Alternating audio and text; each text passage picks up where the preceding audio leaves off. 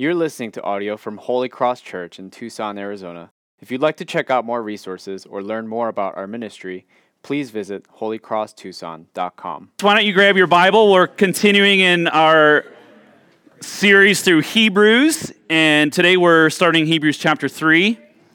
And so I invite you to uh, go to Hebrews chapter 3 with me. Let's ready our, our hearts to hear God's word. Therefore, holy brothers, you who share in the heavenly calling, consider Jesus, the apostle and high priest of our confession, who was faithful to him who appointed him, just as Moses also was faithful in all God's house. For Jesus has been counted worthy of more glory than Moses, as much more glory as the builder of a house has more honor than the house itself. For every house is built by someone, but the builder of all things is God. Now Moses was faithful in all of God's house as a servant to testify to the things that were to be spoken later. But Christ is faithful over God's house as a son, and we are his house, if indeed we hold fast our confidence and our boasting in our hope. Therefore, as the Holy Spirit says, Today, if you hear his voice, do not harden your hearts as in the rebellion. On the day of resting in the wilderness, a day of testing in the wilderness, where your fathers put me to the test and saw my works for 40 years. Therefore, I was provoked with that generation and said, They always go astray in their heart. They have not known my ways. As I swore in my wrath, they shall not enter my rest. Take care, brothers, lest there be in any of you an evil, unbelieving heart, leading you to fall away from the living God. But exhort one another every day, as long as it's called today that none of you may be hardened by the deceitfulness of sin. For we have come to share in Christ, if indeed we hold our original confidence firm to the end. As it is said, Today, if you hear his voice, do not harden your hearts as in the rebellion. This is God's word.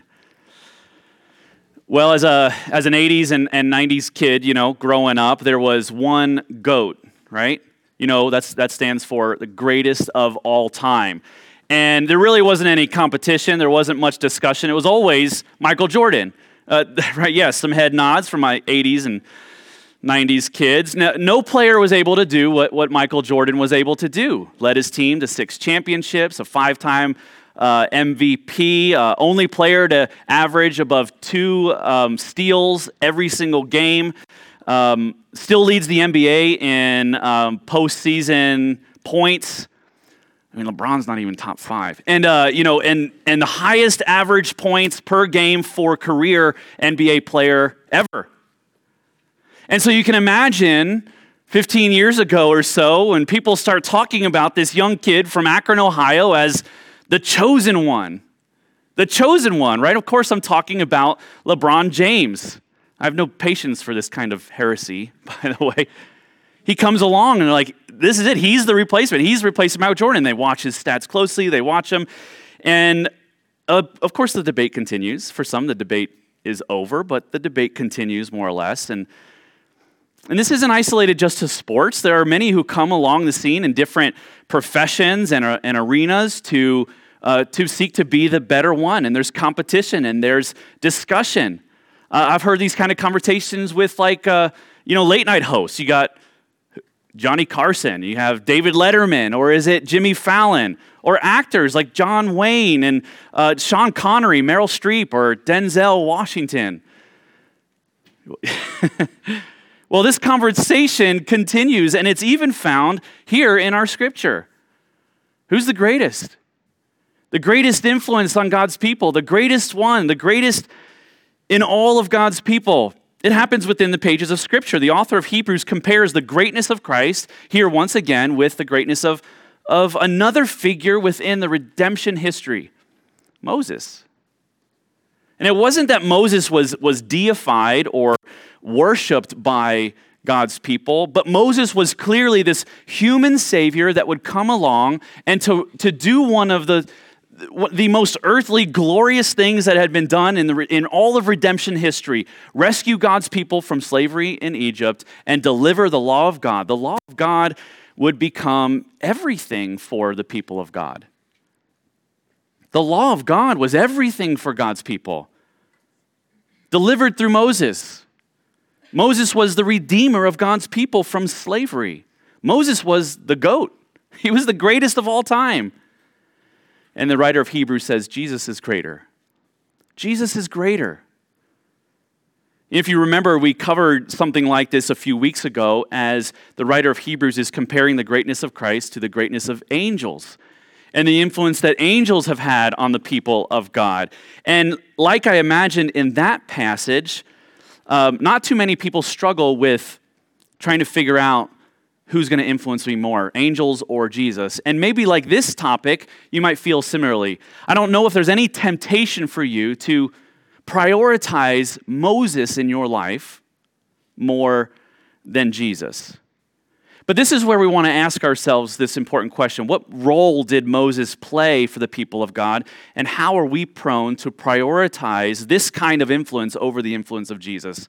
And if we look at it like that, I think we can see some relevant, relevant uh, word for us today. For the angels, we may be prone to be too impressed with the glory of created things over the glory of God and far too overimpressed with earthly things and worldly things. And with Moses, the theological warning may be this we must be mindful to not place a greater priority on a commitment to theological information over spiritual transformation. And the influence of people who spiritually lead and serve us over the one who gives that word and transforms our heart. Now, to be sure, critical there's a critical relationship between right theological information and heart transformation. We can't we can't be christians we cannot be a christian without believing true things. But here's where the danger exists for many of us. Moses and any other great servant of god can impart information for how to live can lead us in a certain way but only god through christ can bring about real heart and soul transformation. And that is why within this comparison is a strong warning, the second really strong warning in this letter. Don't miss this. Don't take your eyes off this. Don't lose this because if you do, you forfeit the only hope that you have. And so there's careful warning for us. It's possible to miss out on the transformation of our hearts because we're more concerned and focused on listening to information from others rather than information from God. That's the warning. Today, if you hear his voice, do not harden your hearts. To harden one's heart is to choose to listen to human voices, human wisdom, rather than listening to the voice of God who alone can transform a heart. So, what's, what's the objective of this passage? What's the call to action? What's, what is this wanting us to do? And it's right here in verse 1, in, in the middle of the verse. My translation says, Consider Jesus. Uh, maybe your translation says something like, Fix your thoughts on Jesus. Uh, other translations might say, Think carefully about Jesus. So, what, what the English translation is trying to do, uh, it's trying to take this Greek understanding and get across this idea that the antidote to fight back against the disease of hard-heartedness, of closing our ears to the voice of God is this to contemplate so deeply with our mind the good news of Christ until our motivations, our affections, our desires, and our actions are transformed. This is the objective of this call and in this warning is to fix our mind so deeply, not just to think on Christ, not to think intellectually, but to dwell so deeply that everything in us is changed. Everything in our life comes in line with the word and truth and purposes of God. I'm sure you know of Isaac Newton's influence on our lives. Yeah, I'm, cover- I'm covering all the great goats today, right? So we got Michael Jordan, we got LeBron, we've got Isaac Newton. I mean, his discoveries in some of the most complex areas of intellect that have ever been known change and radically have changed how we live our lives. His discoveries ex- eh, explain how airplanes stay in the air. His discoveries explain why we enjoy roller coasters and some, some and, and why some of us throw up on them. All you know of, of motion and mathematics and physics and and, and even theology. And people asked him when he was interviewed, they asked him, How do you how do you know this stuff? How do you how can you focus on this stuff? It's so complicated. No one can understand. No one can comprehend. And you have been able to discover uh, things in this world that are so complicated, the most complicated of all things. And he said the, un, the, the key to understanding difficult things is to always keep that thing before you all the time. Not just to think on it, not just to consider it in the sense that we might think about that, but to keep this thing before you all the time until you get it, until it changes you, until you understand, until God brings understanding to your heart. To meditate, to fixate, to consider it always. And there's nothing and no one more worthy of this kind of fixed consideration than Jesus, because Jesus is greater than all things and all people that have ever lived. He's greater than all things and all people of all, from all times. And so, if we are going to fixate on anything, if we are going to consider anything and keep something before us all the time, there is no greater and more worthy thing and person than Christ. And our passage defends this claim once again by calling our attention to three areas of Christ's superiority over Moses. Moses can impart information, but only Christ can bring about real heart transformation. And here's why. We'll develop them one at a time as we go through. Here's the first first defense. Only Christ can transform our, our identity. This is laid out in verse 1 Therefore, holy brothers, you who share in a heavenly calling, consider Jesus, the apostle and high priest of our confession. So there are two privileges that the author draws our attention to about the identity of Christ, our identity in Christ that gives us, that he gives us, that the world cannot give us, that Moses can't give us, that no great intellect, that no doctrine can give us. There's something that only Christ can give us. And here, the first thing is that we are called holy. Holy brothers. And here it can be understood as holy brothers, holy sisters. And the second is that we have this heavenly calling. They're addressed as holy brothers. The word the author uses is holy. This is how he's describing his audience. And I think about this. This is pretty radical. Radical. It's actually quite curious. Um, to be holy is to be considered pure, to be considered blameless, consecrated, noble, set apart, saintly. And here he is writing to this, these people that are, are known sinners. They struggle, they wrestle in the world, they are conflicted, they're prone to kind of be fickle and to abandon God. They are struggling in their faith, and he calls them holy. This is the word he uses to describe them.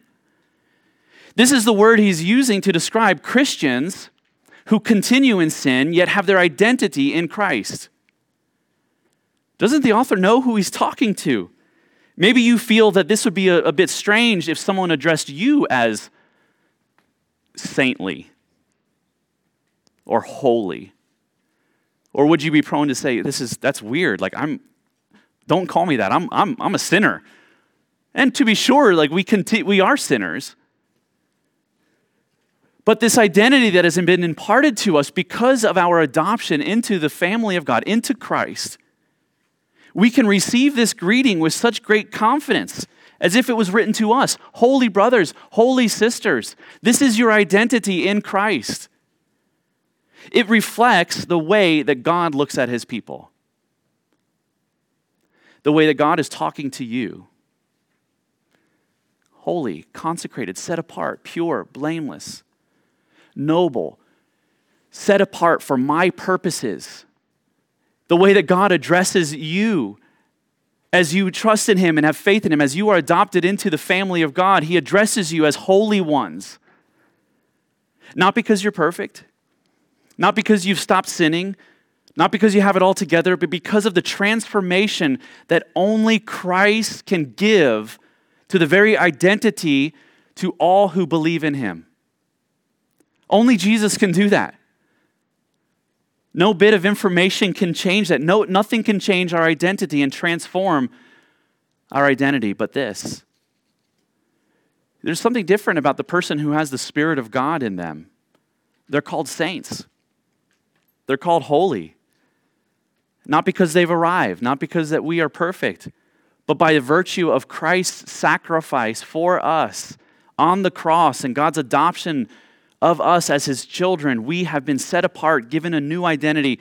No longer are we defined by the judgment according to our deeds, but destined to the fullness of God's affection and love according to his mercy. That's your designation, that's your identity, that is your future and your call. Do you see yourself the way God sees yourself? Sees you? Do you see yourself in that way? This is the privilege of the second calling. He says, you have, a, you have a heavenly calling. You are holy with a heavenly calling. The designation as God's holy ones doesn't come by way of determination, but who you are and, and the, the, the way that God sees you, it's not because of something that came from within you, but it came from heaven. It's a calling outside of us, from outside of us, from God to us, designating us for a destiny and a future that we did not deserve, but has been given by grace. We belong to Jesus, and nothing can get in the way of that. Do you see yourself in that way? Do you see yourself as God sees you? These are the privileges of this new identity, and only Jesus can do that. The author of Hebrews is wanting to compel us to realize you can be smart, you can know all the truth of the doctrines of Scripture, you can do good things, but there's one thing that none of that can accomplish, none of those things can accomplish. None of, you can, none of those things can give you that calling, can transform your heart, can change your identity like Christ. Let's, let's think a little bit about how identities are formed a little bit. You know, why do you think of yourself the way that you do think of yourself? So I asked you, do you think of yourself the way God thinks of you? Calls you holy, set apart with a heavenly calling, secure in his love and his mercy. That's how he looks at you because of Jesus. Not all of us think of ourselves as that way. Why is that? The development of the human personality has been a, a, a topic of, of great um, study for a very long time. The, the human ego strength right? We're talking about we're talking about human personality and the human ego strength we're talking about one's ability to adapt to, to negative and difficult circumstances in our life. This can be when you sin how do you feel?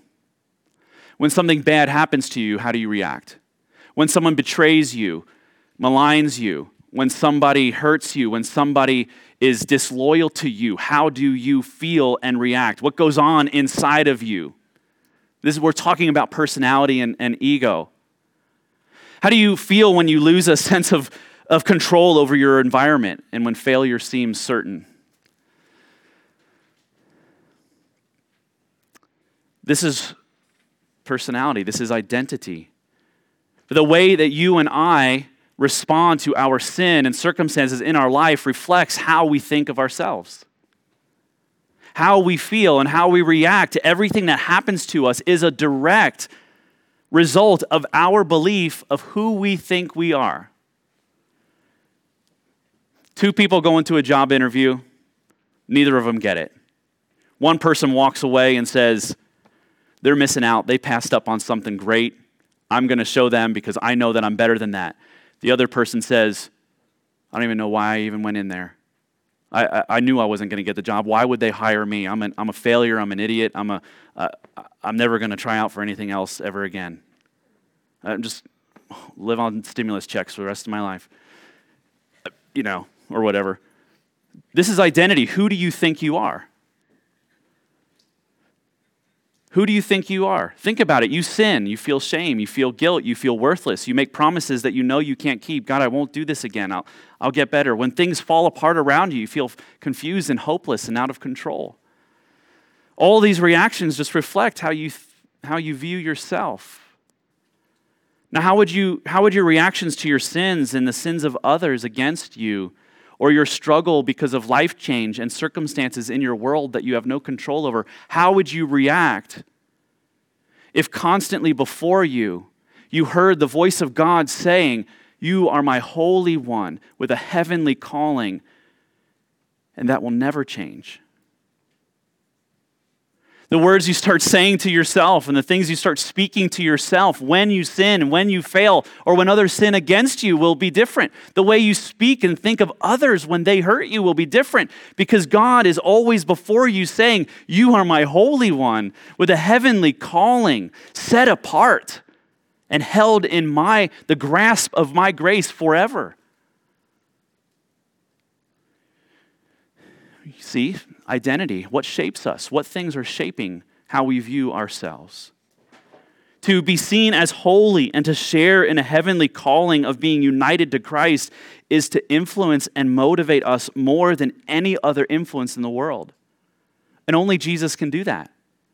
Only Jesus can convince us that we have a right to think of ourselves in this way with great dignity, with great hope, with great compassion, with great value, with great worth, not because we have done something of great worth, but because God has loved us and that changes us. Only Christ can transform our identity from one that is insecure in this world that to one that is secure in the grace of God.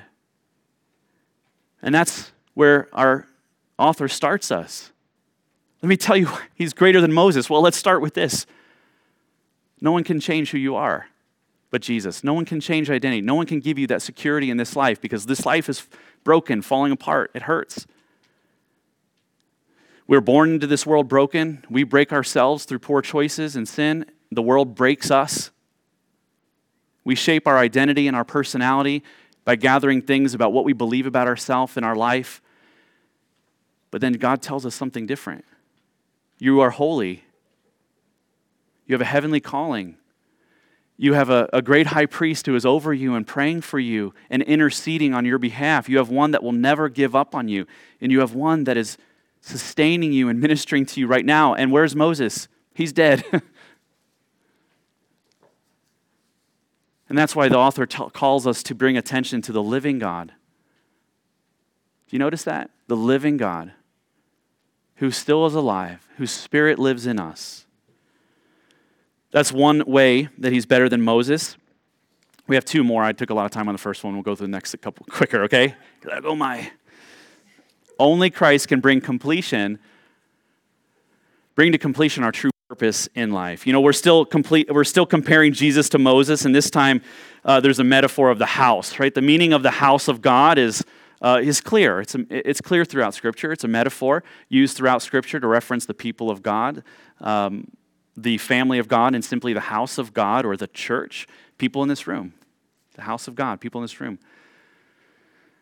And there are servants over this house. There are people who minister to, to the house of God, to the people of God. There are those who tend to the well being of the house, the health and well being and the nurturing of that house. Um, but Moses and Jesus served over this house in different ways. They're both called faithful. Both of them were faithful over God's house, but in different ways. Moses served the people of God by proclaiming God's word, by leading, by shepherding, by encouraging, by exhorting, by correcting, by warning, all of these things that a, a pastor might do. Jesus served the house by building in it, building it and living in it. and by virtue of that, he's the builder is much more important than the house and the one who serves the house. Moses tends to the house, but Jesus builds the house. Here's where we see the difference in verse 3. For Jesus has been counted worthy of more glory than Moses, as much more glory as the builder of a house has more honor than the house itself. For every house is built by someone, but the builder of all things is God. What does this mean? How can we think about this? Um, I remember visiting the Capitol building in, in D.C. Um, a handful of years ago, and here's a picture of the scaffolding around the Capitol Rotunda, right? Probably one of the most beautiful um, and magnificent pieces of architecture in, in the U.S. And, and it's really a, a, sight to see, not only outside, but inside is just beautiful. And here they have this scaffolding that's wrapped around it. Uh, for a couple of years, the dome was um, not visible. It's, you know, it's covered in, in the scaffolding and this paper and, and all this stuff to protect it from the elements as it was being repaired and restored and, and all of that. Now imagine looking at this scaffolding and falling in love with the scaffolding. Imagine looking at, at the scaffolding or looking at, at this for the first time and thinking that's what it's supposed to look like. Not thinking that there's scaffolding, but thinking that, wow, it's not as, not as beautiful as everyone said it was. Taking pictures, showing all your friends, look at this, look at all that, you know, the cool, the metal around the top. It's like so, so neat. The purpose of the scaffolding is for it to one day come down. That's the purpose of it. The purpose is, purpose is for it to do its job and, to, and then to come down. The point of all this talk about God's house is this the purpose of scaffolding is to one day come down to reveal the beauty for which that scaffolding was in place in the first place. Moses spoke of the Word of God, but Jesus is the Word of God. Moses led God's people to a temporary land, and God leads us to a permanent land, a heavenly land with permanent eternal life. Moses was present with God's people for a generation and then died.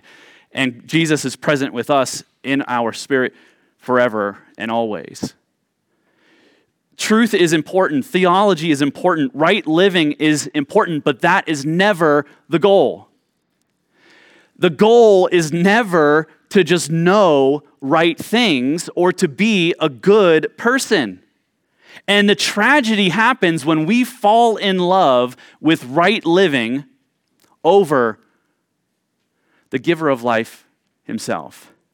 When we fall in love with knowing true things rather than the giver of truth. All of, the, all of that stuff that Moses said, all of that good stuff, the Word of God is meant to lead us to the ultimate purpose for why it exists in the first place for a deeper communion with Jesus. Everything in all of creation is meant, and everything that God has ever done, and everything that has ever happened to you in your life is meant for one purpose, and we can't realize it without Jesus. It's to lead you into a closer, more intimate, connected communion with a God who loves you. That is the purpose. To fall in love ultimately with anything else in this world is a great tragedy. Everything that happens in your life has one ultimate aim not to make you happy or wealthy or successful, but a deeper communion with Jesus. That's your ultimate purpose. Moses was faithful. This isn't about Moses doing a bad job or failing. In, fact, he's actually He's edified. He's, he is affirmed. He was faithful, but Jesus is better because Moses could not give this. Moses couldn't give us our ultimate purpose in life, but Jesus can. He goes on in our passage, and so will we. Only Christ can give us the courage to keep going. I was listening to uh, Elon Musk talk on a podcast, which I do like almost every day. I really like Elon Musk. I, he's, I think he's uh, fascinating to listen to and a very strange human being, but I just love that. And, and as many of you know, he has this big goal in life. What is, it's to, to colonize Mars. So his big goal is to colonize Mars. And in fact, his dream is to die on Mars. Not that he wants to die on Mars, but he's convinced, and his dream is that I will live out the rest of my days on Mars. And, and the interviewer says, Why? Why do you want to do that? And here's what he says What's the point of being alive if you can't have something to look forward to? And I thought, yeah, I like that. That's good. We're like the same person. and, then he, and then he says this, though, and this is kind of where we depart a little bit. Then he says this because the thought of the human species being a one planet species makes me incredibly depressed. And I thought, yeah, that, that's, we're not, we're not the same person. That doesn't really bother me. So he's thinking about, I, I need a future. I need a vision. I need something to go to. I need a goal in my life. And I can't live with fulfillment if this is the only planet that we live on. Okay. He's talking about hope.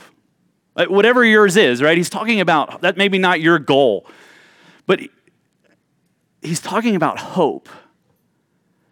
He's talking about the promise of a better future. He's talking about the courage to go on and to fix your eyes on a future that is yet to be held and saying, I am going to keep going because of that.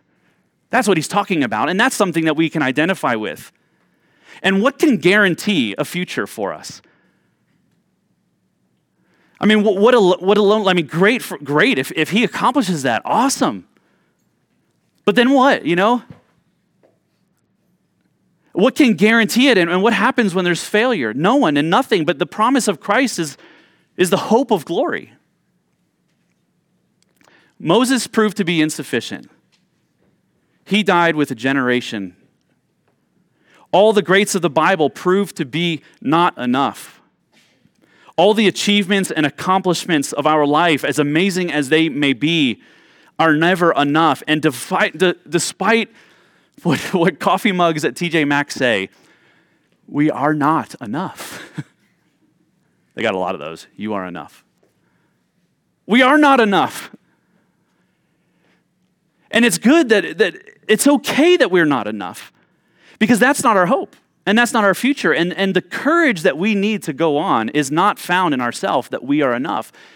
The courage is in the hope of the glory of Christ.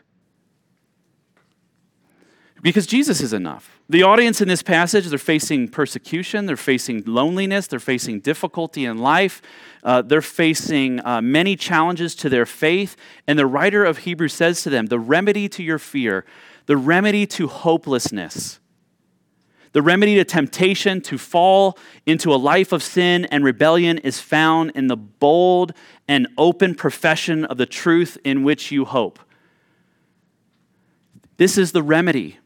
The courage that we have to go on is found in the hope of Christ and professing this always, having it before us always, having confidence not in ourselves but in Christ. Our hope's not in ourselves, our hope is not in our government, our hope is not in our character or our accomplishments, our hope is in Jesus. We don't have to boast in what we bring to God because Christ is enough. We boast in Him, and this is what the Hebrews tells us. How do we keep going? How can we be sure of our salvation? How can we have confidence in this life? How can we have courage to keep moving on, to stand firm in the midst of trouble? Don't boast in what you bring, boast in what God has done for you. Boast in the glory of Christ, which is certain,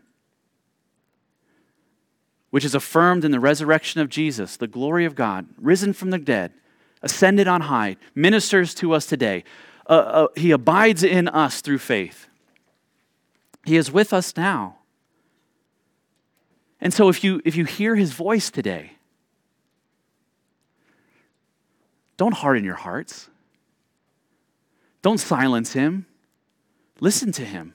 Believe in him. Follow him. Obey him. Rest in him and worship him. Consider him in all that you do, and he will never forsake you.